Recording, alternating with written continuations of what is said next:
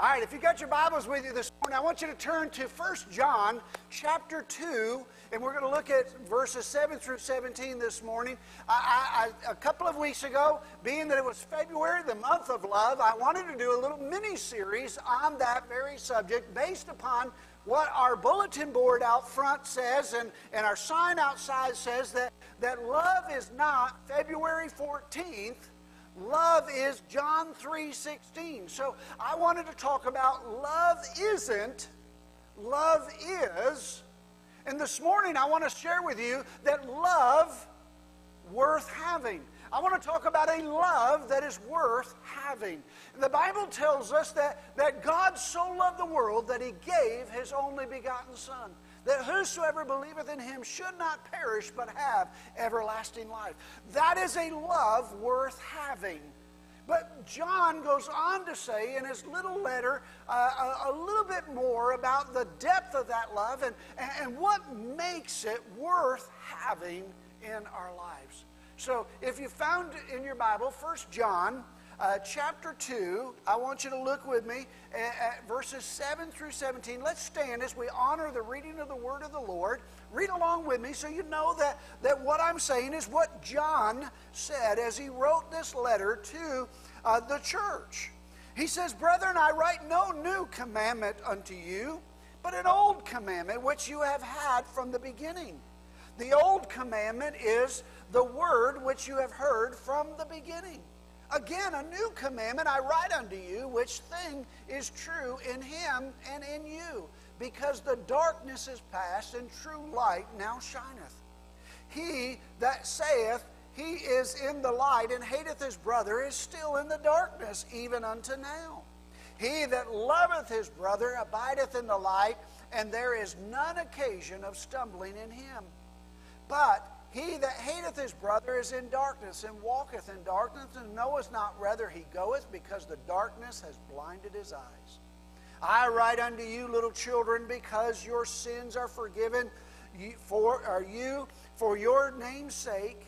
I write unto you, fathers, because you have known him that is from the beginning. I write unto you, young men, because you have overcome the wicked one. I write unto you, little children, because you have known the Father. I have written unto you, fathers, because you have known that uh, that is from the beginning. I have written unto you, young men, because you are strong, and in the word of God abideth in you, and you have overcome the wicked one. Love not the world, neither the things that are in the world. If any man love the world, the love of the Father is not in him. That is in the world, the lust of the flesh, the lust of the eyes, the pride of life, is not of the Father, but is of the world. And the world passes away, and all the lust thereof, but he that doeth the will of God abideth forever.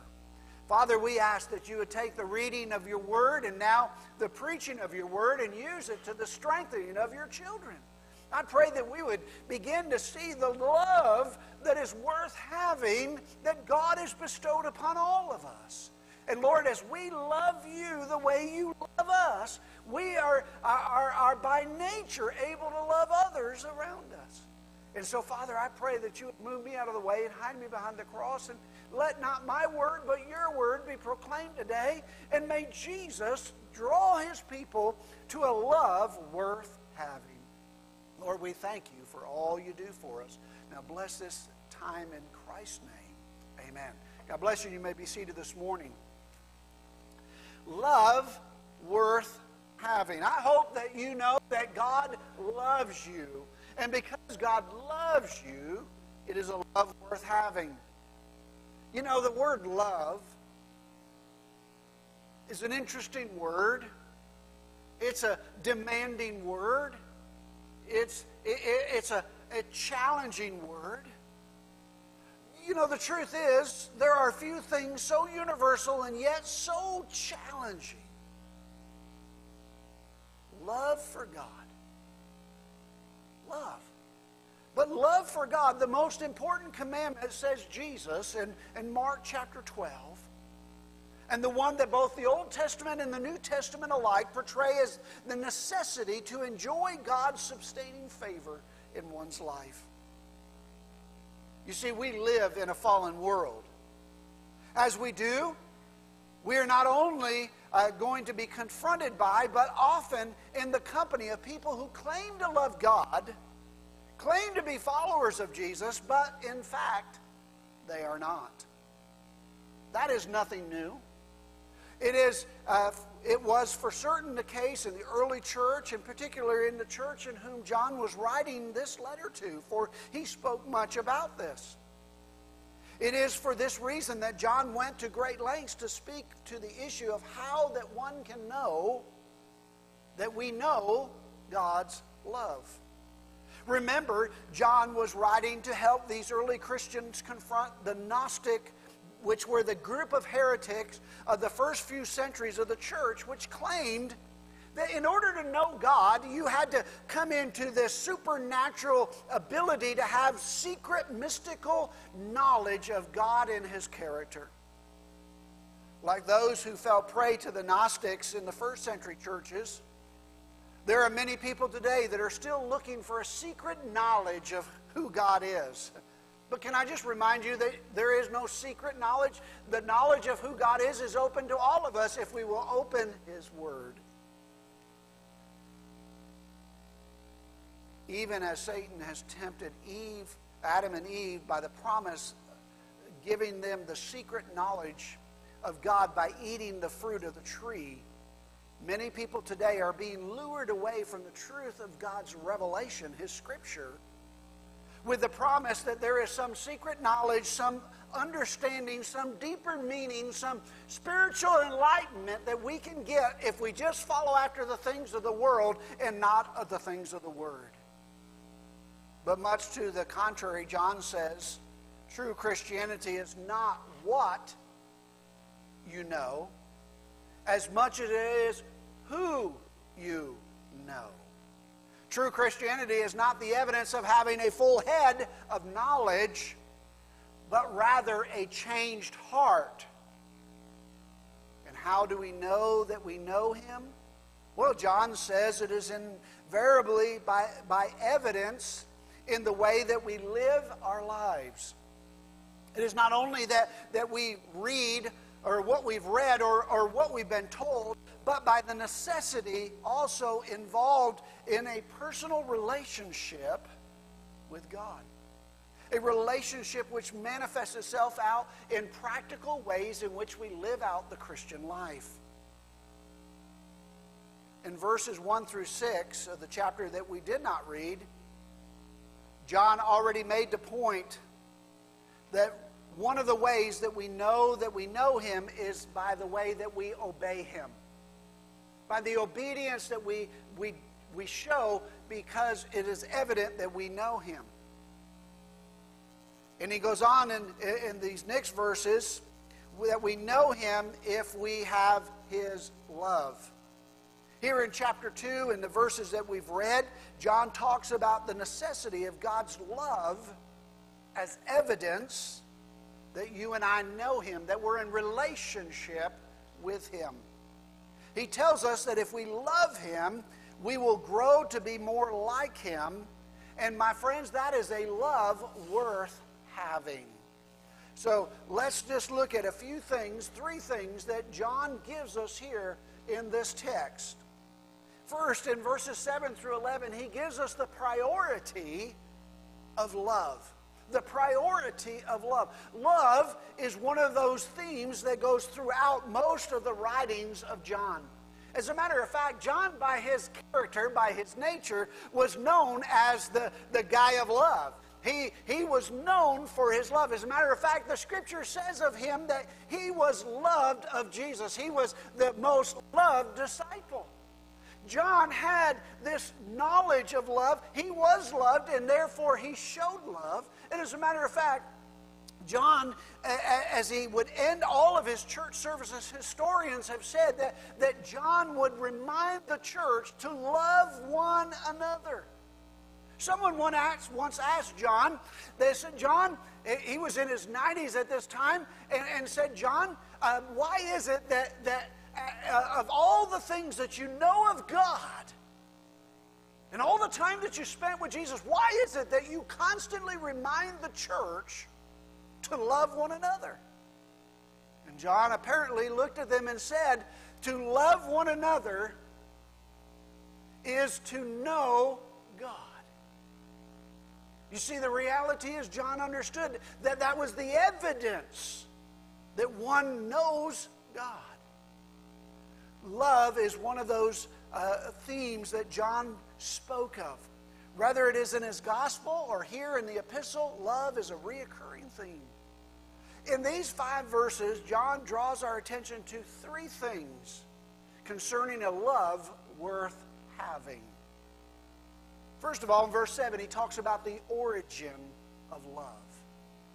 Where did love begin? And, in verse 7, he reminds us, Brethren, I write no new commandment unto you. He says, I'm not writing you something new. I'm not giving you something that you don't already know, but an old one which you have had from the beginning. He is speaking about the origin of this commandment to love. He's not talking about love as something that was old or something that is new. He's talking about the knowledge, the origin of where love came from. Beginning in the earliest books of the Old Testament, God Himself desired of His people that they would love Him and love others. For the Jew, this was the part of the most basic confession of faith, known as the Shema.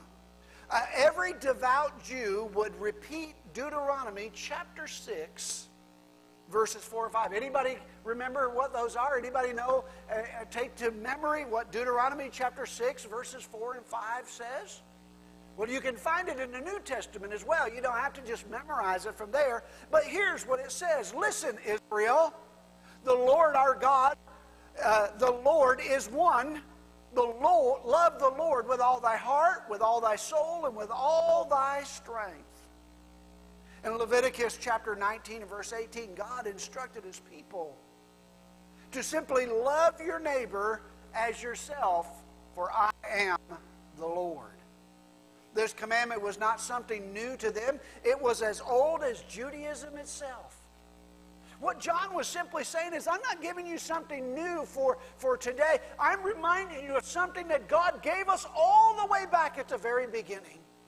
He said that we're to love God. As a matter of fact, when Moses came down off the mountain with the Ten Commandments, one of those commandments is love the Lord thy God.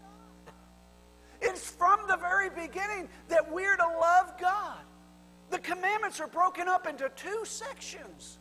One, the first part is our love relationship with God. The second part of the commandments is our love relationship with one another. Huh.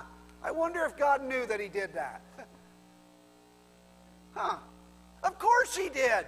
It was His beginning thought. I'm going to create a people that are going to love me, and I'm going to love them, and then I'm going to create the same people that are going to love one another. Sin got in the way, but God never stopped doing it never stopped intending it. In fact, Jesus repeats the very same words in Mark chapter 12, verse 28, when the scribes came to argue with him about Scripture and asked him, Well, God, or Jesus, if you think you know it all, tell us which is the greatest Scripture. And Jesus simply said, Listen, Israel, the Lord our God, the Lord is one. Love the Lord your God with all your heart, with all your soul, with all your mind, and with all your strength. And he could have stopped there. But that would have only been half of the story. He said the second, just as important as the first love thy neighbor as thyself. There are no other greater commandments than these. John is simply reiterating what they had already known, what they should have known from knowing their Jewish tradition. From the beginning, love God and love each other. This is the foundation to what it means to know God. Then in verse 8, he moves from the origin of love to the operation of love. Once we know where love comes from, we know that it's not something new, but it's something that we have, we've been taught from the very beginning. John goes on in verse 8 to, to remind us of what the operation of love is. Notice that he says again, A new commandment now I write unto you, which thing is true in him and in you, because the darkness is past and the true light now shineth. John had no doubt referring to what Jesus himself had said in John chapter 13 and verse 34, where Jesus said, I give you a new commandment. Now, the old commandment was love God and love one another, but Jesus said, I give you a new commandment. Uh, it, goes on to say, Love one another just as I have loved you. You must also love one another. Well, wait a minute, Jesus, that's not a new commandment. That's the same commandment as before. Mm, but there's a new twist to the commandment. Look again at the last part of what I listen to what I said. Listen to what he says in John 13 34. You must also love one another as I have loved you. See, Deuteronomy says, love God, love one another. Jesus says, I want you to do it the way I did it, the way I showed you. John, and no doubt, is referring to the fact that Jesus himself was the, the, the perfect example of how to love one another. You see, from the very beginning, all those who would follow God had an obligation to love Him and to love others. But Jesus constantly took things to the next level. You see, Jesus didn't want us just to continue to do, He wanted us to grow. He said, Listen, if you know that you're to love one another, I want to take you to the next level. I want you to love in a way that you've never loved before. Did not have to do so much with the decision to love. That's the old commandment. The new commandment had to do with the depth or the amount of love to be shown. The kind of love that we're to show one for another. Well, what kind of love did God show for us through Jesus? Jesus said, I want you to love each other as I loved you. But what does that look like? The new commandment to love is more than a commandment to, to be than to do. Be like me, he said. Love like me. One cannot coerce someone into loving someone else. But love emanates itself from who we are, who Christ has made us to be. Even as God is love, if you are filled with His control uh, uh, of His Spirit, the Holy Spirit that lives within us, then you will manifest yourself in such a way as the Spirit of God manifests itself. That's why love is to be an undeniable mark of the authentic Christian life. You see, when the Holy Spirit of God is in us, and, and controlling us and working through us, that, that we're going to behave just like Christ behaved. Because the same Holy Spirit that was in him is in us. The same direction that he had is the same direction that we're given. Now, the operation of love is found in this. John's idea of love is love in action. In 1 John chapter 3 and verse 18, he says, Little children, we must not love in word or in speech, but in deed and in truth. Listen, it's easy to say I love you. It's a whole nother thing to show it, to do it. You see, Jesus was simply saying, I want to take you beyond just the mere words of saying, I love God, I love the, uh, the world. I want you to show me that you love God. I want you to show me that you're loving one another. And that love cannot be passive, it must be active. It is something that has to be done, it's not something that we can just say. So John then moves on from the operation of love to what is the opposite of love. Now, what is the opposite of love? Well, if you look at verses 9 through 11, John changes from, from, from this loving demeanor to, to talking about something that we don't like to talk about hatred. Hate. But we know the opposite of love is hatred. John says one of the ways that you know that you know him is that you love him and you love each other. Conversely, one of the ways that you know that you don't know Him, that you don't have the love of the Father in you, is that you hate your brother. Hate here is the, in the original language, is not that outburst of anger where we get mad at somebody. No, that's not what he's talking about. It's the attitude in which we have grown comfortable with. Yeah, forget about them. Ah, I ain't going to pay attention to them. Yeah. Hey, they made their bed, let them lay in it. It's that kind of attitude that God is talking about here. It's that, that I don't have to worry about my neighbor. I mean, uh, think about it when, uh, when Cain killed Abel and God said, Hey, Cain, where's your brother Abel? Am I my brother's keeper? Why do I have to keep track of him? I don't care what he's doing. What was that? That was hatred. That was a hatred towards his brother coming out. You see, the Bible says that the kind of love that Jesus shows, the kind of love that John is contrasting here between love and hatred, true love, Christian love, is the kind of love that God has for us. The kind of love that Jesus expressed when he went to the cross. The kind of love that is sacrificial, that is active. There's no room for passivity or inactivity. There is no room to be neutral. We either love others or we hate them. We cannot, according to John, ignore them and at the same time say we love people. It's an impossibility. After all, how can we say that we love others as Jesus loves them and then sit idly by and watch them go off into hell? How can we, being stewards of the gospel of Christ, say that we love others and yet be content never to share God's love with another person? You see, for John, love is proactive, it takes the initiative. Just like Jesus' love for us took the initiative, and that Romans 5 8 says that while we were yet at odds or enmity with God, God sent his Son into the world, and Jesus died for us. That's taking action, that's proactive. In order to make a friend out of an enemy, Jesus came and he died for his enemies to make us his friend.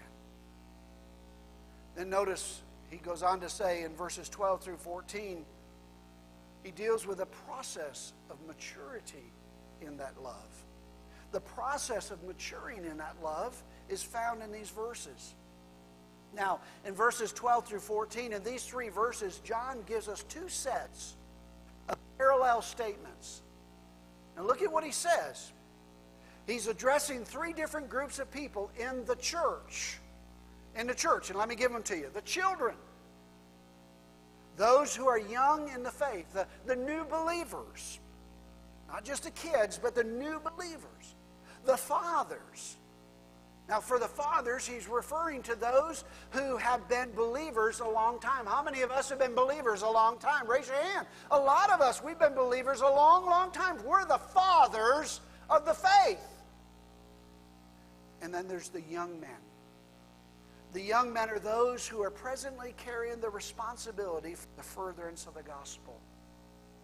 I mean, what that means is that that's, you know, uh, uh not the children, not the new believers, not the old timers that are saying, listen, we're at heaven's doors. But it's that in between group that says, you know what? We're excited about working and loving the Lord, and we've got the energy. We've got the passion. We've got the desire. Notice that each of these stages of spiritual maturity bring out a love for God. With each group of people, there is a specific thing that John relates to. To the children, he says, to those who are early in their pilgrimage believers, he very simply states here in these verses that, that they know their sins to be forgiven and that they know the Father. You don't want to know the two basic troubles that new believers have? They struggle most with Did God forgive my sins? Is my sins forgiven? Am I forgiven? Am I really forgiven? Am I really made right in Christ? And the second biggest thing that new believers struggle with who is the Father? How do I get to know Him? I mean, I came to faith through Christ. I know who He is, but who's the Father? How do I get to know the Father? How do I get to know God in the way that I need to? John addresses both of these questions in these verses. He tells them that their sins are forgiven not on the basis of their own works, but rather because of their name's sake. Now, it doesn't mean because their name is Andy. no, it means because Andy's namesake is Jesus. Your sins are forgiven because Jesus has forgiven you, because we have the name of Christ. We are his children. And because we're his children, we have been forgiven by his act. So, we, as a child of God, we are forgiven. And then he goes on to say uh, that Jesus is the propitiation for our sin. And he assures us that having had their sins forgiven, they know the Father because the Father has been made known to them. Now, to the fathers of the faith, he points back to that which you have already known from the beginning. Again, he says, listen, those things that you learned as a young Christian, those things that you carried on through life, those things that you have known, all of the many, many days that you have walked with Christ, you hang on to those. He wants to remind the rest of the church that there are those who have faithfully walked with Jesus for a long time. One of the beautiful things about our church, on most Sunday mornings, anyways, uh, is that when I look out over the congregation, I see a diversity. I mean, we've got a stage full of kids at times. We've got a, a, a stage full of middle age young people. And then we've got a, a, stage full of the mature saints in the Lord. I want to speak to you, senior adults, just for a moment. While many of our senior adults may not realize it, I want you to understand that your presence, your presence on Sunday mornings, in activities, coming to care meetings, and doing the different things that we do here as a church, your presence speaks volumes. Speaks volumes to the, the, the rest of the congregation. Because what it says to us is that I can trust my God to be faithful because he has been faithful to keep them in the faith all of these years. And they haven't given up. They haven't stopped loving. They haven't stopped serving. They're continuing to show the way. And because of that, I'm encouraged that if I stick with the faith, I too will finish well. And then he writes to the young men, those who are folks who do most of the work that gets done in the gospel. He says, I'm writing to you because you are strong in the Lord. Oh, the Bible says, though we grow weary, hang on to the Lord and he shall renew your strength. We're reminded by those that are that are they're strong in the Lord. They're they're going forth. They're, they're plowing new ground. They're making way. They're they're on the front lines of the battlefield of Christ. God had made them strong so that they can overcome the evil one, Paul or John says. The Word of God was and is abiding in them, and that they are winning the war of Christ, that they are continuing in the faith. They're pushing the movement of Christ's gospel through the world. Can I just remind you that in every healthy church, there should be all three groups. Those who have just come to know the Lord, those who are in the prime and fighting the good fight, and those who have carried the torch faithfully for many years, whose lives serve as an example for others hang in there, my friend. It's worth it in the end. I've often heard it said that Christianity is only one generation away from extinction. Because I've heard it said that God doesn't have grandchildren, He only has children. You see, the reality is that we must continue to carry on the faith so that there is a new generation. Let me remind you the theme of our church, the mission statement of our church is building the church of tomorrow today through evangelism, outreach, discipleship, family ministries. My friends, we need to keep the church alive because we want it to continue to be the light in the darkness. But us gray hairs and no hairs are going to exit this place one day. And if we're not doing our part to make sure there's a new generation of young people, then the church will fade away. I, knew, I know too many churches right now in our area of where I've talked with pastors that when they look out over their congregation, all they have is gray hairs and no hairs. And it worries them because they don't see a new generation. We need a new generation.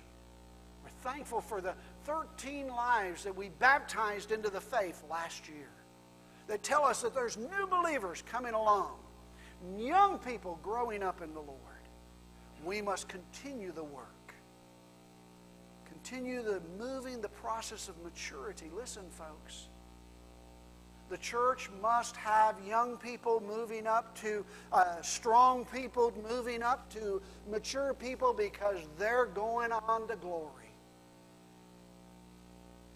if we don't have that progression of maturity, then we're going to die in the faith. So John says, Listen, I can't talk to you about love if I don't warn you about the perils of this world. See, no father, no mother truly loves their child if they don't tell them about the dangers that await them in this world. God is the same way. He wants us to know, and John wants us to know here, that there are some perils of this world that we need to be aware of. So in verses 15 through 17, he says, Whereas we are told to love God and love one another, here we are strongly warned against loving the world and the things of the world. Now, there are always those who say, oh, wait a minute, preacher, you're talking in circles. Because listen, didn't the Bible say that we're God so loved the world that, that we're to love all of the world? And yet, you're saying that we're not to love the world. Well, which is it, preacher? Well, let me tell you context is the greatest friend that we have in interpretation. When you're reading Scripture, always figure out what is the context in which the words are being spoken. For example, John 3:16 For God so loved the world that he gave his only begotten son that whosoever believeth in him should not perish but have everlasting life. The word world is found there, but what does it mean? He's not talking about the planet, he's not talking about the trees, he's not talking about the, the, the things of this world, he's talking about the inhabitants of this world. So, the context of that is that he wants to redeem humanity. The word humanity is a replacement with the word world. So, the context of the world is that God loves people enough that he died for them. And then in our text here today, we find that he tells us that we're not to love this world. Well, what does he mean? Well, what is the context? The world is not people. The world is the system of this world, it's the materialistic things of this world. John is saying, listen, I'm telling you to be careful not to fall in love with the things of this world because they are dangerous. They will leave you a mess. When John warns us not to love the world nor the things of the world, he's speaking about the materialistic things of the world. John breaks it down, the love of the world, in three categories here in verses 16. He says there is the lust of the flesh. Now, that's the craving of sinful man. These are the desires that come from our human desires, which are shaped by the world and the spirit of this age. You see, the lust of the flesh is desiring the things of the world, the, the desires of, uh, of the physical of the world. Following the, the world in the spirit of this age rather than the spirit of the living God that dwells within us. Can I just remind you that when any of us seek after the, the, the, the lust of the flesh, there is a war that rages within our spirit because the Spirit of God says to us, that is not what you're to be last, lusting after. You ought to be lusting after me. You ought to be following me, seeking me, wanting me, not the things of this world. These types of desires are manifested when we seek first the things of this world rather than seeking first the kingdom of God. You see, it, it, it's seeking first our own desires, our own wants, instead of that of our spiritual needs.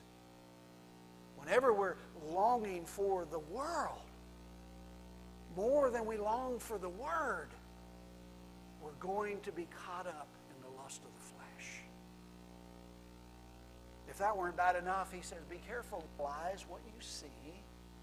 For he says, There is the lust of the eyes. Greed, materialism, envy, all of these strong desires come from what we see.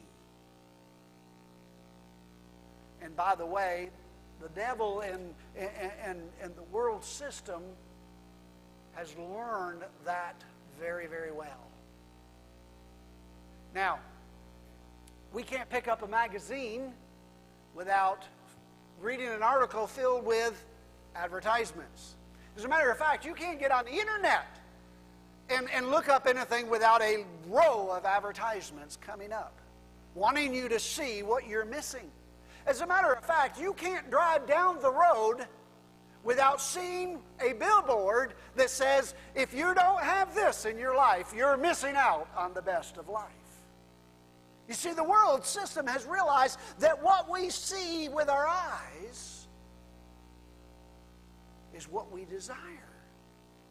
The television, uh, it's so used to, to indoctrinate our minds with all the things of this world and, and, and all of its allurements and all of its pleasures. See, the lust of the eyes appeals to our carnal nature rather than our new nature that we have in Christ. You see, the thing is, if we're seeing more of the world than we're spending time seeing in the Word, then we're going to be drawn into the world more than we're going to be drawn into the Word. You see, our eyes need to be looking at the words from the Word so that the things that we see in the world won't be so attractive to us anymore.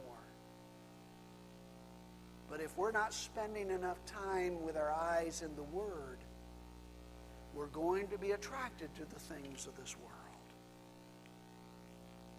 The third that he says is the pride of life. There's the pride or the lust of the flesh, the lust of the eyes, and then the pride of life. Speaking of the pride of one's lifestyle, John is speaking to the fact that for those who boast about what you have done, look at the Fortune 500 company that I built. Look at the app that I created. Look at the amount of, uh, of possessions that I have. You probably own two or three storage buildings then. Yeah, that's what we do with our stuff. Store it.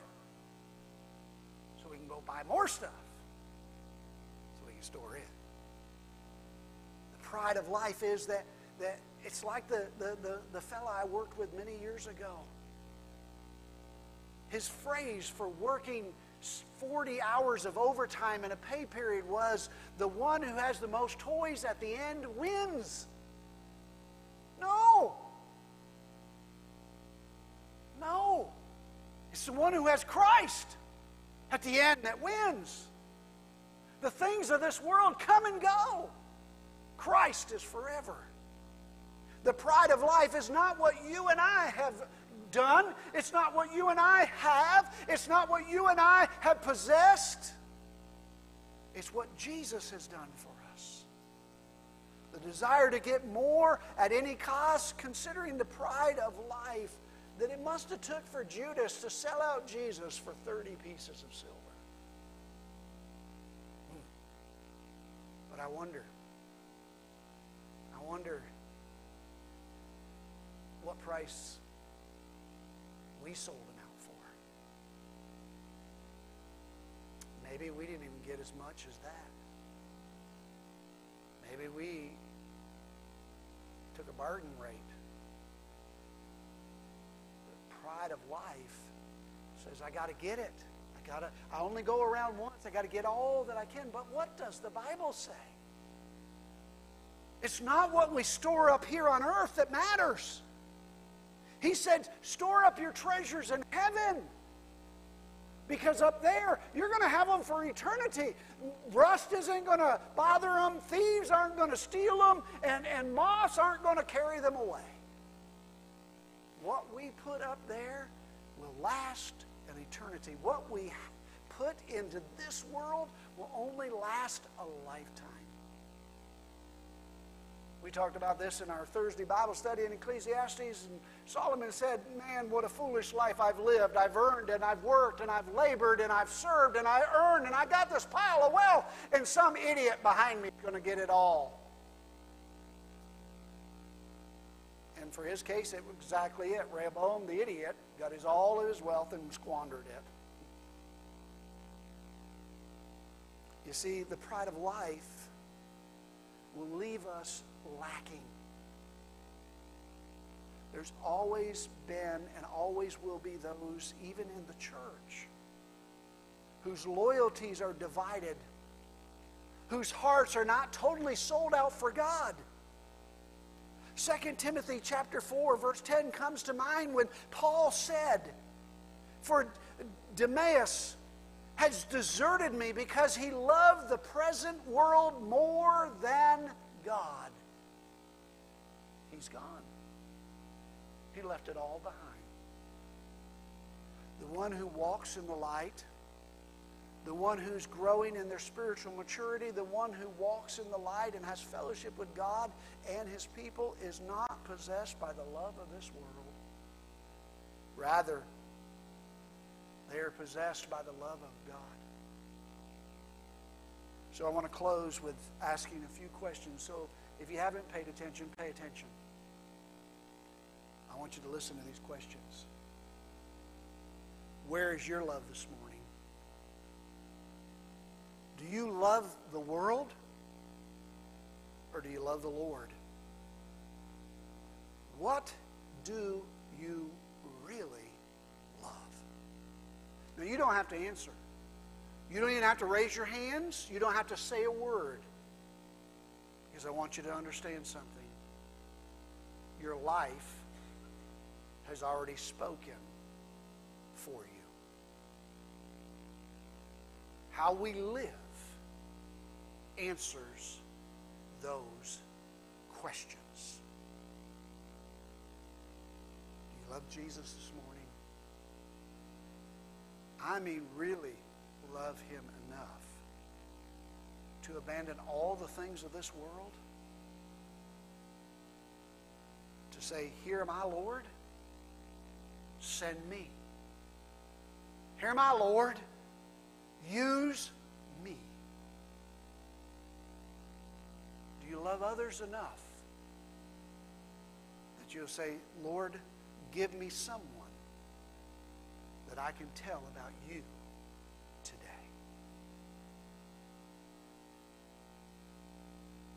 Do you have this love that is worth having? If not, what are you willing to do this morning?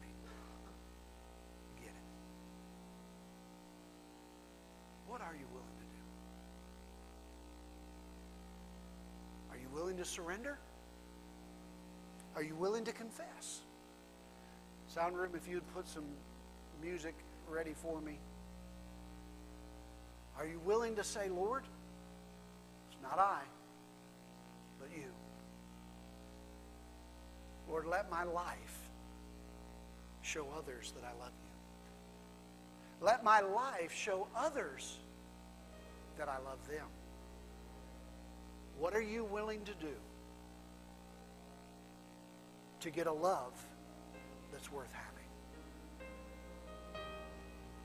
For God so loved you that he died just for you. Are you willing to love him with that same kind of love? With every head bowed and every eye closed, would you just stand to your feet? And I want to pray for you. If you need to come to the altar this morning, great. I'll, I'll pray with you, or others will. It's important. If you need to deal with God right there, but let me just say to you, whatever you do today, don't keep it to yourself. Let the love of the Lord be revealed in and through you. Father, as we come to the conclusion of the question, Do I love Jesus? Do I love others? Let my life so be the answer. Let it not be with word, but with deed. Let it not be a bunch of noise. Let it be with sincerity. May it be, O oh Lord, that the world around us would experience our love. Would it be, O oh Lord, today that if there are some that are not sold out to you, Lord, today they would abandon all for the cause of Christ and say, Let your love flow through so that others would see Jesus in me. Now, oh Lord, I pray, speak to your people in only the way that the Spirit of God can.